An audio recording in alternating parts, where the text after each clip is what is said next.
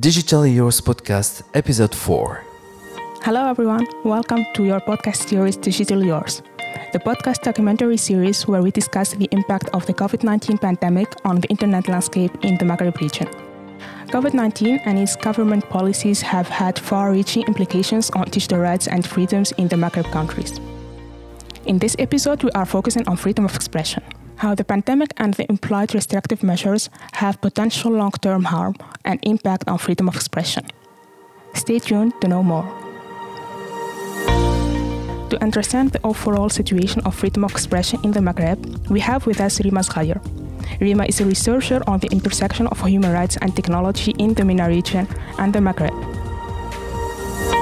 Rima, let me start from the very beginning, which is like, for someone or an audience that is not necessarily very knowledgeable about the Maghreb region, how would you describe the state of freedoms in the region, let's say on spectrum of freedom of expression? How would you describe the overall state in general? I think the situation is generally challenging and dangerous in most of the Maghreb countries, in a sense that a journalist and an activist, a person expressing themselves in media, online or offline, could face a lot of repercussions.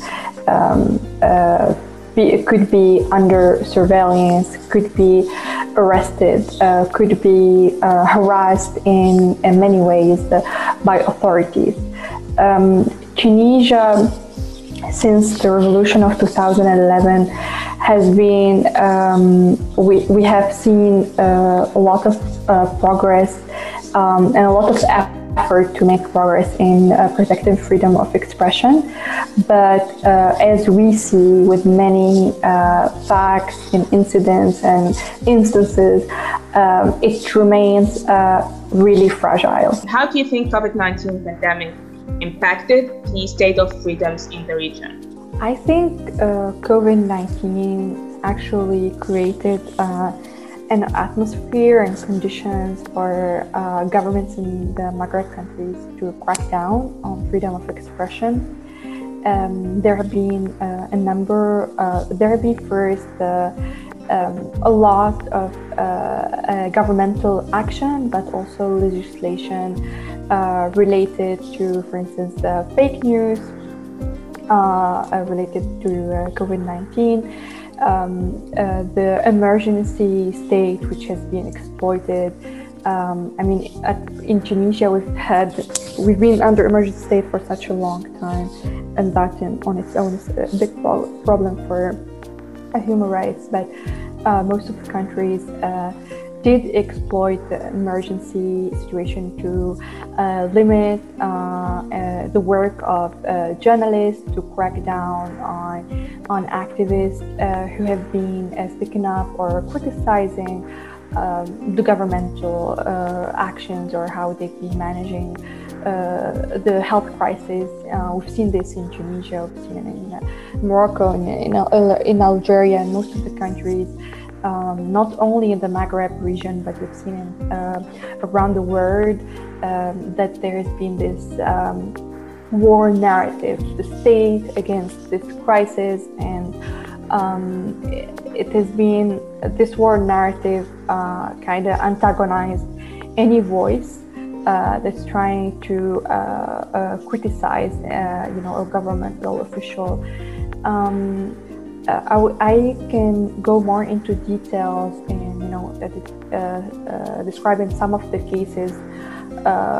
For instance, in Tunisia, a few internet users criticized the governmental response to COVID-19, and they've been arrested for Facebook posts, which leads us to talk about the big problem of freedom of expression online and how COVID-19 has been like also the somehow an excuse for this government using the pretense of, you know, protecting the public and facing the crisis to use these legislation existing or new, or pressuring to have new legislation, fake news, which affected more, you know, than posts and opinions about the COVID-19 response, governmental response, but more, you know, to any opinion, any commentary. We've seen also, and this is something that we're trying, you know, researchers are looking into, and it's a little bit early to come up, you know, with an analysis, or let's say like a report on the impact related to the technologies which have been deployed to contrast the expansion of the virus. And here we speak about the contact tracing apps and some other technologies like the use of drones, robots, and as a common trend between between the countries, among the countries of the Maghreb. I wanted to ask you about that, because we're starting to see that in different countries, even though that supposedly are more or have older democracies in a way, this is a real threat. So people are really, let's say, conscious about it. Like, how do you see that the Maghreb region country governments in a way are dealing with it?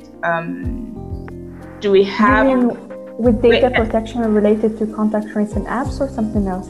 Sorry. Yes, I mean like the data collection and its impact on the freedom of expression. But also, please feel free if you want to elaborate more when it comes to the data protection laws and frameworks that we have already. Of course. Yeah, there will be actually soon a report by Access Now, mm-hmm. That I collaborated with the team at Access Now, and it's focused on data protection in the MENA region, and Tunisia is one of the countries covered. In the Maghreb, I mean the let's say like Tunisia is like a peculiar case, because we have a data protection authority, and we have a data protection law since before the revolution, since 2004, and we have seen in all of these countries a lot of data protection violations by governmental actors, by companies like internet and, you know, ICT providers, telecom companies, collecting data, and some of them actually even lacking and not compliant with laws when it comes to data protection. Mm-hmm. The whole framework is still not solid in most of the countries. Even in Tunisia, there's still a lot to improve, and, you know, in Tunisia, there have been attempts to pass a new bill on data protection, but it hasn't really. It had so many setbacks, and including those one thing that we criticize is also that the data protection authority didn't really involve that much civil society in, you know, consulting, giving advice and recommendations for a possible new law. We see, and here, like in connection with freedom of expression, a lot of violations of data of citizens who are arrested, mostly political dissidents. Their data about, you know, their cases, they're being for instance in Morocco completely exposed in cases of journalists who were arrested for political motives, and we've seen lately in Tunisia big problem with Naqabat al-Amn, with the police unions, which is also a very special and I think unique organizations we have in Tunisia, where they share photos and information and names of folks arrested, even minors. And we saw lately in October 2020, when there have been a lot of mobilization related to a lot of laws, including the law that would, eventually give police immunity, like they call it police immunity law, and for the use of lethal force, and other laws related to media. In these protests, there have been attacks, after or amid these protests, there have been attacks by police unions against the activists were present. They were their photos.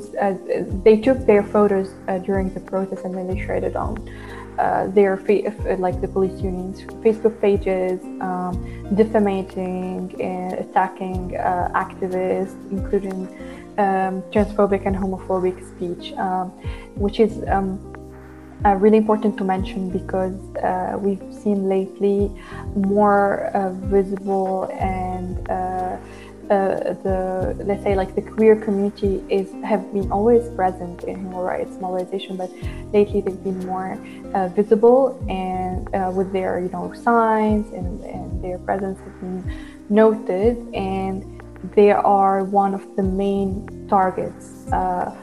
And they are more targeted by authorities and the police unions, which is really important to also distinguish these institutions. One of the main threats to freedom of expression and freedom to protest in Tunisia.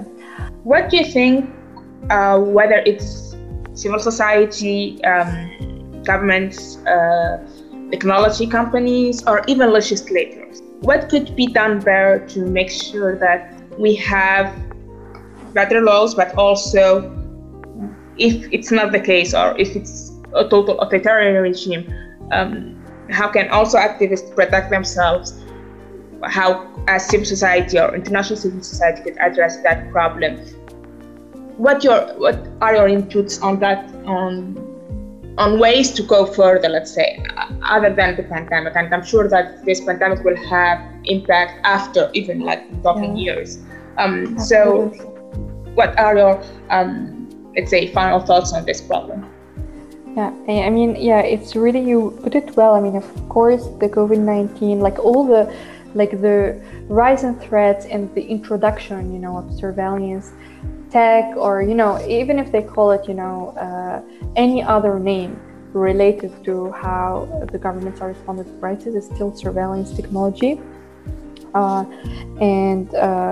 If at this particular period of time and context, there have been some kind of we're tolerating, but also we're normalizing surveillance. In I think in context of repressive regimes, it's very special also to listen to how activists they perceive surveillance in their privacy, because when you live under a repressive regime, you don't feel that you have privacy, and you feel watched all the time. And this is before COVID, but COVID, maybe on tech level, there will be so much impact. As activists, in any country, I think there is room to report and to watch closely, do research on first legislation and understanding the framework related to data protection and privacy, and also freedom of expression. And in countries where you don't have a data protection law, you find there are many laws that you have to look into, also in the jurisprudence of the in each country. You can find how the laws are used to with regards to data protection and privacy in different contexts. You as a citizen are in context, in commercial context, or as a company, and so on. So research is like a room. Like you can do research, and you can, maybe you're not able to do research in the academic context with freedom, but civil society and the digital rights organization are a good space where you can at least report on the setbacks, and you know where there are like the lack of guarantees, and work on recommendations. Of course, it depends, you know, if you're able to work on pushing these recommendations, you know, to have, for instance, the data protection law, to make sure if there is a vague law that limits freedom of expression, to work on with the parliament or, you know, the legislators in the country to change that law. It's the long-term process, and even in a country that is a lot more free, like in Tunisia, we see that it's taken a lot of time, and it's really challenging, especially in a context of political instability. There is also very, very important on the personal level to be informed, get informed, be curious about all the ways that you can, you know, you yourself, you can protect your information and data, and online. Maybe you cannot do it with the administration of your country for many aspects related to your rights as a citizen, but online there are a lot of technologies, open source technologies, accessible technologies, secure ones, that are designed for and by activists and technologists to guarantee anonymity, to guarantee privacy online.